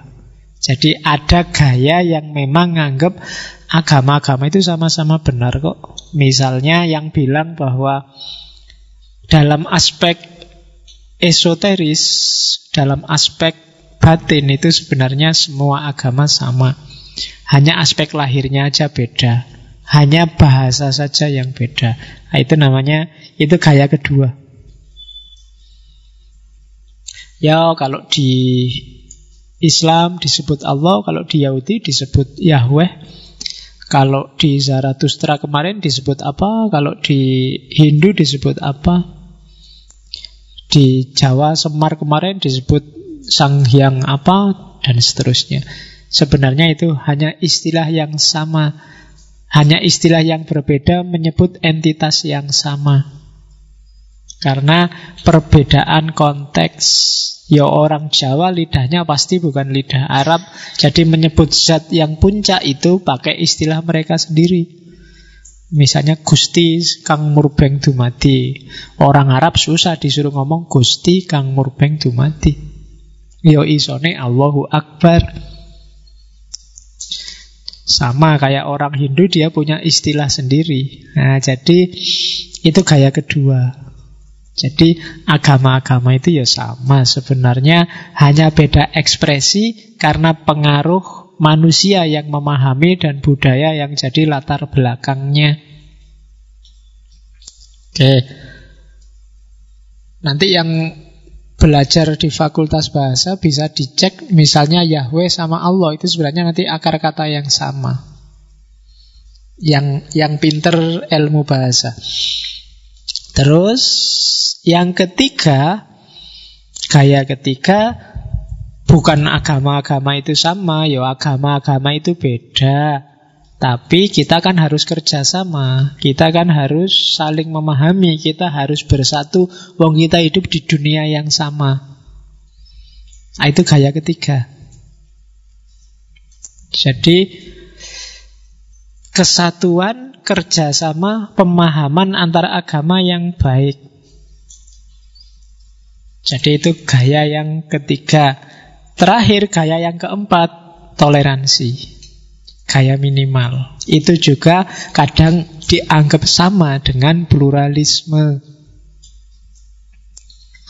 Jadi kalau ada orang ngomong jangan jadi pluralis karena pluralis menganggap sama semua agama, dia tidak salah, cuma belum lengkap. Karena konotasinya pluralisme tidak semata-mata orang yang menganggap semua agama sama. Ada juga yang bilang pluralisme itu orang yang menganggap ada kebenaran di agama yang lain. Ada juga yang bilang pluralisme itu adalah agama-agama yang berbeda harus bersatu, saling memahami, membangun kehidupan yang harmonis. Ada juga yang bilang pluralisme itu ya saling toleransi antara agama. Jadi maknanya tidak satu. Dan yang tadi bilang semua agama sama itu biasanya tidak sama. Ya aspek fisiknya sih jelas beda. Aspek bahasanya jelas beda. Modus peribadatannya juga beda. Tapi batin dan intinya itulah yang biasanya dianggap sama. Jadi makna pluralisme agama itu setidaknya ada empat. Nanti di belakang ada lagi bisa sampai lima. Tapi sementara dipahami empat dulu. Jadi kalau ada yang setuju tidak setuju ya tidak apa-apa. Misalnya Pak dari empat-empatnya itu saya nggak setuju semua, jadi saya nggak setuju pluralisme ya tidak apa-apa. Sebenarnya saya nggak setuju cuma yang nomor dua aja Pak. Yang menganggap semua agama sama Yang lain sih saya setuju. Tapi ya saya tetap harus ngomong Semua pluralisme saya nggak setuju. Ya ndak apa-apa. Yang penting kan kamu sekarang jelas duduk persoalannya.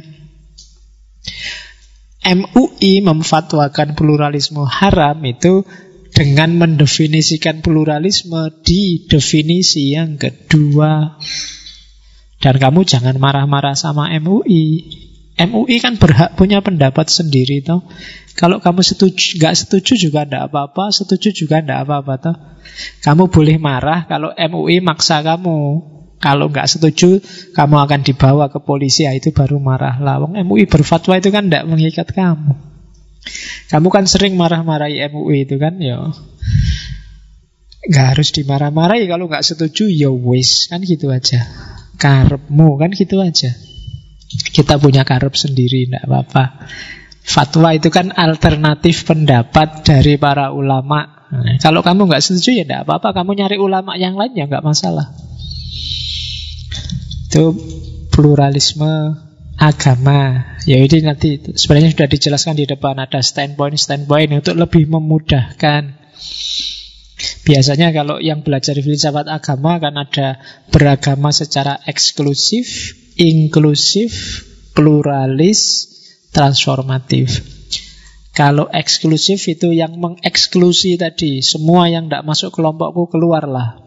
Itu eksklusif. Inklusif itu yang asimilasi tadi. Akulah yang paling benar, yang lain bisa jadi benar. Asal memenuhi syarat-syarat kebenaran yang aku miliki. Itu inklusif. Kalau yang pluralis, ya kita jelaskan tadi, sejak tadi dibahas. Masing-masing punya kebenarannya sendiri-sendiri, sesuai konteksnya. Nah, yang agak baru itu yang terakhir, transformatif. Kalau transformatif ini hanya untuk para pemberani. Kelanjutannya pluralis. Jadi orang yang punya ideologi pluralis yang kemudian berusaha memahami keragaman itu satu-satu, kemudian dia menemukan banyak kebenaran yang baru dari agama-agama lain mungkin kebenaran yang dia temukan itu kemudian mentransformasi hidupnya. Oh berarti selama ini aku salah. Oh berarti aku selama ini keliru memahami. Harusnya begini ya, Itu ada perubahan-perubahan Setelah belajar banyak agama lain Berarti itu namanya transformasi. Kalau yang pluralis saja Itu sebenarnya ya tadi Berhenti di saling memahami Saling mengerti Saling menghargai selesai kita kembali sesuai ajaran kita yang lama, gaya kita yang lama. Tapi ada orang-orang tertentu yang mungkin sangat serius mengejar kebenaran. Setelah dia paham, dia evaluasi, ada beberapa prinsip lama yang dia ubah dalam hidupnya. Ah, selama ini aku salah, harusnya begini dipahami. Ah, selama ini aku keliru, harusnya memahaminya begini. Itu namanya transformatif. Tidak sekedar menghargai keragaman, tapi ada perubahan ke arah yang menurutnya lebih baik. Nah, itu transformasi. Ya kamu sendiri silahkan gaya keberagamaanmu ada di mana? Di eksklusif, inklusif, pluralis atau transformatif atau tidak di empat-empatnya. Tidak di empat-empatnya itu berarti saya tidak pernah mikir Pak ada di mana Yes pokoknya yo waktunya sembayang ya sembayang Pak Waktunya puasa ya puasa saya eksklusif apa enggak ya enggak ngerti Pak. Nah, itu kebanyakan orang begitu. Ya dikes saja, dicontoh seandainya misalnya ada agama lain yang hidup bareng kamu, apa yang kamu lakukan? Yo biarin aja Pak sesuai keyakinannya. Yo itu namanya minimal. Kamu masih di level toleransi. Itu karena nggak ada kasus. Kalau besok ada kasus, wah, bisa konflik karena kamu tidak memahami gayanya dia. Mungkin kamu punya tetangga orang Hindu, tiap pagi dia harus nyanyi apa itu yang lagu-lagu untuk persembahan itu lama-lama kamu terganggu marah-marah tiap pagi kok nyanyi karena kamu jengkel kamu saingi nyetel dangdut keras-keras itu karena nggak saling memahami selama ini cuma toleransi saja oke ini teori alternatif bisa kamu baca di bukunya Muhammad Ligenhausen. Jadi ada ciri-ciri eh, model-model pluralisme agama selain yang empat tadi atau bukan selain ya Yos tambahan bagi yang empat tadi. Jadi yang pertama namanya moral religius pluralism. Moral religius pluralism itu mengakui ada banyak agama-agama Kemudian menyikapinya gimana? Kita hidup secara harmonis, hidup secara rukun dengan agama yang lain. Itu sifatnya hanya moral saja. Ada gaya kedua, soteriologis, soteriological religious pluralism. Jadi itu narasinya salah. Soteriologis itu berarti apa? Orang yang tidak memeluk agamaku, orang Kristen misalnya, itu bisa kok juga selamat. Tidak cuma Islam yang bisa selamat. Ada gaya pluralisme yang semacam ini. Orang Kristen bisa masuk surga nggak? Bisa kok Pak. Surga atau tidak kan urusannya Allah. Nah, itu namanya gaya kedua, soteriologis. Wong ada maling aja kalau Allah memasukkannya ke surga kita bisa apa? Surga itu kan hak prerogatifnya Allah. Bahkan ada pelacur aja gara-gara ngasih minum anjing dia bisa masuk surga loh. Jadi kalau kamu merasa dosamu banyak, carilah anjing, kasihlah minum. Sopo ngerti dengan itu kamu masuk surga. Ya konteksnya akan beda.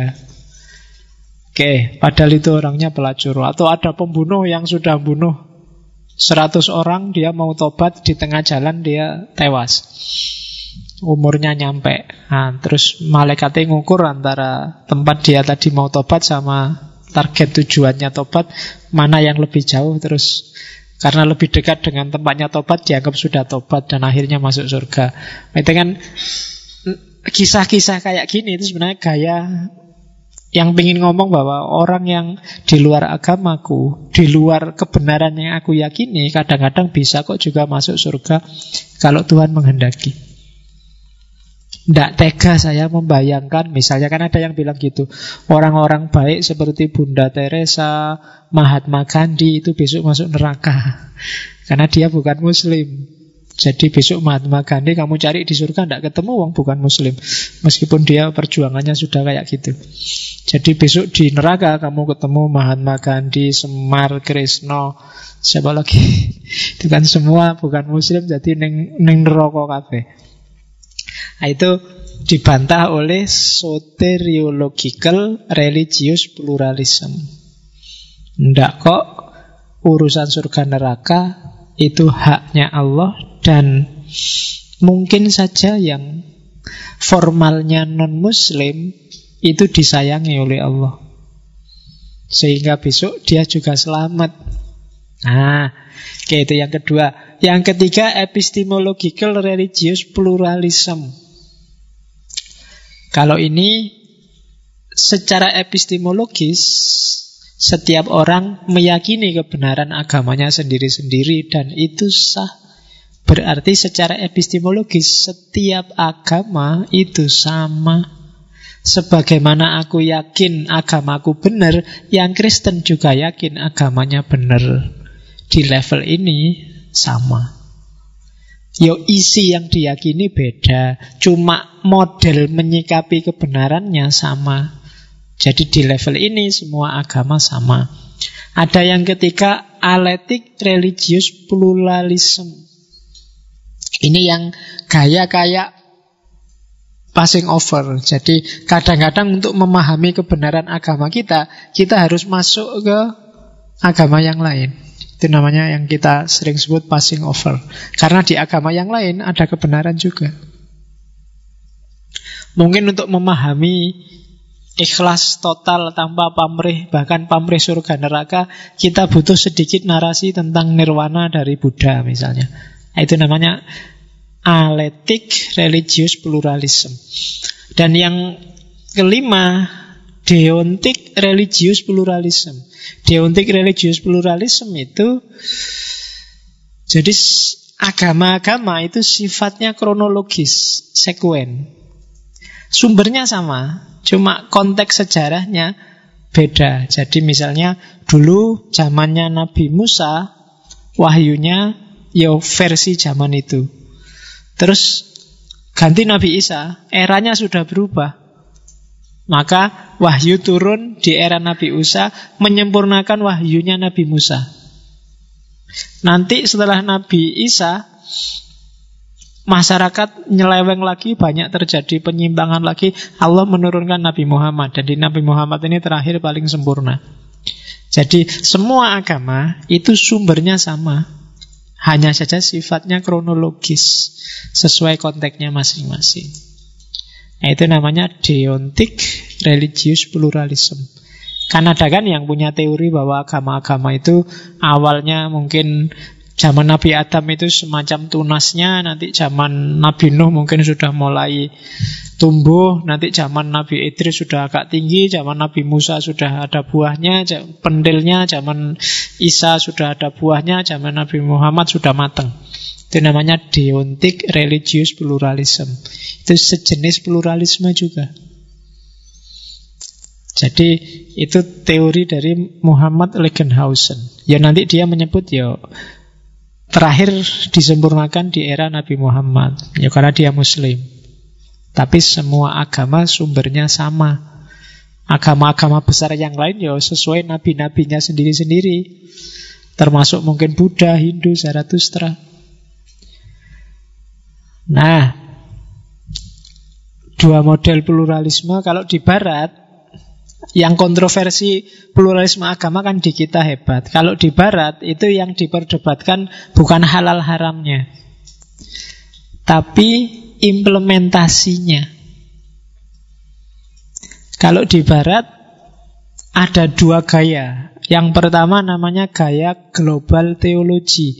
Yang kedua namanya gaya transcendent unity of religion. Kalau global teologi itu semacam bikin gado-gado. Dari Islam diambil apanya, dari Kristen diambil apanya, dari Yahudi diambil apanya, dari Zoroaster diambil apanya, diramu sendiri, bikin sistem spiritual sendiri. Itu namanya global teologi. Melintas batas agama, melintas batas geografi, pokoknya bikin sistem religius yang baru. Itu namanya global teologi. Aliran-aliran baru New Age misalnya itu biasanya masuk kategori global teologi. Kebatinan misalnya, ngambil kebatinan Hindu, kebatinan Islam, kebatinan Kristen, kebatinan diramu jadi satu. Itu jenis global teologi. Gerakan-gerakan spiritual baru yang marak di barat mileniarisme itu sebenarnya jenis global teologi.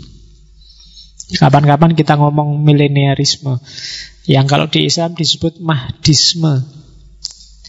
Teologi tentang Ratu Adil. Oke, itu gaya pertama. Gaya kedua, kesatuan transenden agama-agama, transenden unity of religion. Ini John Hick Syed Hussein Nasr dan kawan-kawan yang punya pandangan bahwa ada kebijaksanaan abadi Sofia Verenis Sanata Dharma dari agama-agama dan agama-agama di level batin, level esoteris itu sebenarnya bersatu. Di level transenden itu sebenarnya semua sama. Silahkan yang Islam tetap Islam, silahkan yang Hindu tetap Hindu, silahkan yang Kristen tetap Kristen. Tapi ingatlah bahwa kita ada secara batin, secara esensial, agama-agama itu sama. Khususnya di wilayah transenden. Di wilayah penghayatan batin. Jadi kalau di kita perdebatannya halal haramnya, kalau di barat dua gaya ini saling bersaing. Yang satu masih mempertahankan eksistensi agama-agama, yang satu tidak lagi mempertahankan formalisme agama-agama, bikin agama baru. Oke. Terus kalau ini Hans Kung. Ini alternatif saja ya. Gimana sih? Tadi kan kamu tak pancing kalau kamu hidup sama agama lain gimana? Sebenarnya ada empat kalau katanya Hans Kung Hidup sama agama lain itu Kamu bisa ngambil beberapa strategi. Meskipun yang paling bagus ya strategi terakhir. Strategi pertama strat, Namanya terjemahnya strategi benteng. Jadi strategi benteng itu eksklusif. Bentengilah dirimu kuat-kuat dari agama lain. Yang paling benar itu agamaku. Nah, itu strategi benteng biar nggak diserang orang lain. Perkuat imanmu. Kita satu-satunya yang selamat dan benar. Besok kita masuk surga tanpa hisap. Kemarin ada yang tanya, Pak, kira-kira di surga boleh ngerokok nggak? Susah aku jawab. Karena rokok itu kan butuh api. Api ono ini ngerokok. Jadi ya ya boleh ngerokok neng nggak boleh disumet gitu. Disedot aja rasanya sudah kayak disumet. ya pertanyaan aneh-aneh. Pabrik rokoknya sudah tutup, sudah kiamat kamu nyari rokok. Oke, yang kedua strategi cuek. Peduli amat, tidak usah dipikir itu urusan tidak penting. Agama lain itu biar diurusi sendirilah. Biar jalan sesuai versinya. Ngapain sih capek-capek mikir yang lain? Itu namanya strategi cuek. Ya kalau nggak ada urusan terus ya nggak apa-apa. Kalau kamu tiba-tiba jatuh sama jatuh cinta sama anaknya orang beda agama gimana? Mau nggak mau kan harus bersikap. Yang ketiga strategi merangkul. Strategi merangkul itu kalau tadi cuek ndak peduli kalau ini cuek ayolah kita sama semua wis pokoknya podo wae mau Islam mau Kristen kita sama kok. Nah, itu namanya strategi merangkul. Yang terakhir yang direkomendasi oleh Hans Kung itu namanya strategi ekumenis. Sebenarnya ini istilah dari agama Kristen. Tapi maksudnya adalah berhadapan dengan agama lain, yo ya biarkan dia sesuai jati dirinya. Cuma dalam ranah hidup sosial politik bersama, ya kita saling bantu. Kriterianya apa? Humanitas, humanum, kemanusiaan. Wong podo-podo manusianya di level kemanusiaan kita harus rukun bareng-bareng merancang hidup bersama biar sama-sama diridhoi oleh Tuhan kita masing-masing. Nah, itu Hans Kung. Ya, metodologinya banyak, sebenarnya ada lima. Saya agak cepet ya, agak konsentrasi jawabnya, karena lima menit. Biasanya untuk menuju pluralisme agama, nanti akan kita detailkan ini di hermeneutik. Mungkin nanti ada sesi hermeneutik yang lebih detail. Biasanya orang yang punya ideologi pluralisme agama itu yang pertama pakai teori kulitnya agama dan intinya agama. Agama-agama di level kulit memang beda, tapi di level inti, esensi itu sama. Itu teori pertama. Atau pakai teori kedua, teori pengalaman. Ini kayak teori ideal dan realita. Idealnya sih Islam itu agama damai. Idealnya sih Islam itu rahmatan lil alamin. Tapi realitanya macam-macam. Itu teori kedua. Jadi yang satu pakai teori kulit dan inti, yang kedua pakai teori pengalaman. Kenapa orang agamanya beda-beda? Ya karena pengalamannya beda-beda. Kenapa kamu muslim? Bapakmu muslim, lingkunganmu muslim. Dia bapaknya Kristen, lingkungannya Kristen. Sumbernya dari situ. Jadi sebenarnya derajat sosial budayanya sama di level pengalaman keagamaan. Nah, itu teori kedua. Teori metodologis menuju pluralisme. Terus teori ketiga pendekatannya kemanusiaan. Sudahlah urusan hubungan vertikal urusan masing-masing individu tidak usah dibahas. Yang kita bahas urusan horizontal yang hubungannya dengan kemanusiaan. Gimana mengatasi pendidikan, gimana mengatasi banjir, gimana mengatasi gempa bumi, tanah longsor, rupiah yang naik. Itu aja kita manfaatkan relasi antar agama kalau urusan mana ibadah yang benar, mana puasa yang diridhoi, itu urusan masing-masing deh. Mau solawatan apa enggak, mau ziarah apa enggak, wis urusanmu dewe-dewe. Urusan antar manusia aja yang kita openi. Nah, itu pendekatan humanistik teori ketiga. Oke, terus semua pesan agama itu sebenarnya sama. Itu gaya keempat. Jadi intinya agama itu sama, yang bikin beda tafsirnya. Kenapa tafsirnya beda? Kesejarahan tiap orang beda, bahasa yang dipakai beda. Orang Barat menyebut Isa, orang Arab menyebut eh orang Barat menyebut Yesus, orang Arab menyebutnya Isa. Bahasanya aja yang beda. Jibril di kita, Gabriel di Barat. Michael di barat, Mikael di kita. Kalau di sini ada nama Mikael kan rasanya sangat deso, tapi begitu diganti Michael itu kan ketoi sangat keren. Itu jane cuma bahasa karpe podo. Ya banyak kan David, Yosef. Yosef itu kan kelihatan Kristen banget nadanya, tapi begitu Yusuf, oh iya nah, nabi. Ya kan Yohanes sama Yahya itu kan ketok eh, jauh ya. Yahya itu agak Islam-Islam deso gitu. Tapi kalau Yohanes itu kan wow, namanya keren. Jadi itu cuma bahasa maksudnya sama. Agama juga begitu. Dan metode terakhir itu metode hermeneutik. Hermeneutik itu cara berpikir yang interpreter oriented. Setiap orang, kenapa sih agama beda-beda? Ya karena kepala tiap orang beda-beda. Dari mana isi kepala tiap orang? Dari lingkungannya sehari-hari. Termasuk ketika dia berhadapan dengan teks-teks agama. Jadi ada lima gaya tadi kan?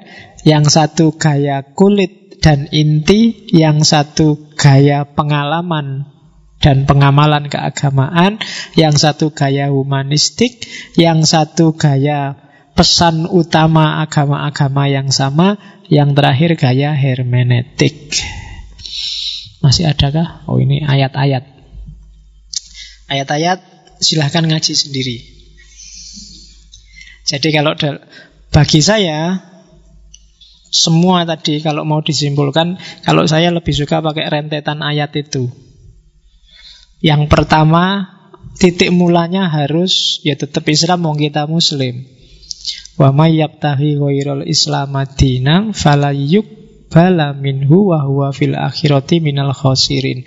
Pasti kita harus punya identitas jelas. Kenapa? Kalau tidak ada identitas jelas, kamu nggak bisa melangkah ke pluralitas. Adanya pluralitas itu karena ada identitas-identitas yang berbeda. Jadi Islam yang benar, mereka jadi Kristen yang benar, yang lain jadi Hindu yang benar, maka ada macam-macam. Kalau kamu tidak jelas Islamnya, Kristennya, Hindunya, ya tidak bisa lahir pluralitas. Dari pluralitas baru nanti ada pluralisme. Jadi alurnya nggak bisa dibalik. Maka yang pertama-tama harus Islam Madinah. Setelah itu, setelah kamu tegaskan identitasmu, jelas baru la ikroha fiddin. Baru meskipun kamu yakin Islam satu-satunya versimu, agama yang benar, tetap jangan maksa-maksa orang lain, apalagi mencaci, mencela, karena dasar agama la ikroha fiddin kota bayana rusdu minal ghoi sudah jelas antara petunjuk dari kesesatan. Dan seterusnya, fama yakfur bitohud wa yu'min billahi faqad istamsaka bil dan seterusnya. Dicek sendiri ayatnya. Terus yang ketiga baru pakai al-mumtahinah itu. Silahkan kamu rumuskan sendiri hidup bersama dengan yang lain. Jangan gegeran, apalagi perang kecuali gegeran itu boleh kalau di ayat itu layan ha kumullah anil ladzina lam yuqatilukum fiddin walam yuhrijukum min diarikum asal mereka nggak nyerang kamu duluan atau ngusir kamu, kamu wajib hidup rukun sama mereka. Layan hakum. Kita harus itu, nggak harus apa sih? Antabaruhum watuk situ ilaihim. Kita harus berbuat baik pada mereka dan tuk situ adil pada mereka. Jadi nggak boleh mentang-mentang agamanya beda terus kamu bikin susah terus dia. Itu perintahnya Quran. Kecuali dia menyerang kamu duluan atau ngusir kamu dari rumahmu. Ya, itu baru kamu harus ngelawan, jangan diem aja. Terus jangan salah, mereka juga kalau di Al-Quran perbuatan baiknya diakui loh. Kalau di Quran misalnya, walatajidanna akrobahum mawaddatan lilladzina amanu alladzina qalu inna nasoro. Jadi nanti akan kamu buktikan bahwa orang yang lebih mencintai kamu adalah orang-orang di antara orang-orang beriman adalah orang-orang yang berkata bahwa kami ini orang-orang Nasrani. Terus zalika bi anna minhum kisisin waruhban. Karena di antara mereka masih ada ahli agama, ada pendeta-pendeta. Wa annahum la yastakbirun dan mereka ini tidak sombong. Maksudnya apa? Ayat ini sebenarnya mau bilang perbuatan baiknya orang Nasoro aja diakui loh. Jadi jangan dianggap sepi, jangan dianggap Allah Kristen aja. Ndak. Ya diakui meskipun agamanya ndak harus kamu akui. Karena kamu sudah yakin dengan agamamu. Tapi dalam interaksi sosial itu kan mereka sangat care padamu, sangat sayang itu kan hubungannya dengan interaksi sosial. Terus ayat selanjutnya yaitu nyuruh kita adil. Walaya jerimannakum sana'anu kaumin ala ala ta'dilu. Jangan sampai kebencianmu, ketidaksetujuanmu, ketidaksukaanmu bikin kamu ndak adil. Itu bagi saya ayat selanjutnya, pedoman hidup bersama. Terus ad, ya huwa akrobuli takwa adil itu lebih dekat pada takwa. Kalau kamu mau nyoba berinteraksi dengan mereka dalam rangka ngajak masuk agama, lakukan dengan jalur yang baik. Kalau itu kan udu'u ila sabili robbika bil hikmah mau idho hasanah atau mujadalah bagi yang pinter. Bukan tawuran, bukan saling nyerbu, bukan ancam-ancaman. Kalau kamu bisa hikmah ya pakai hikmah. Kalau kamu bisa mau itu wasana ya mau itu wasana. Kalau bisa mujadalah ya mujadalah. Ini ayat-ayat Sebenarnya bukan untuk Kamu kan sering pakai ayat ini untuk dakwah pada orang Islam Kalau orang sudah Islam itu tidak usah ila sabili robika Wong dia sudah disabili robika Kalau sudah muslim itu ya amar ma'ruf nahi mungkar Kalau orang di luar jalur Yang sesat atau yang bukan agama kita ya Bil hikmah itu baru. Mau itu hasanah atau wajadilhum bilati ya asan nah, Urutan-urutannya itu. Oke itu alternatif-alternatif ayat ya masih banyak ayat-ayat yang mengindikasikan ke sana. Tapi kalau yang butuh referensi untuk nanti malam mikir janjane keberagamaanku kayak gimana, itu teori-teori yang tak sampaikan bisa kamu jadikan bahan. Oke ya, saya kira itu untuk pluralisme. Jadi standpoint apa yang mau kamu ambil, kamu pilihlah sendiri. Oke, saya akhiri sekian. Wallahul muwafiq wal afu minkum wallahu a'lam bissawab. Wassalamualaikum warahmatullahi wabarakatuh.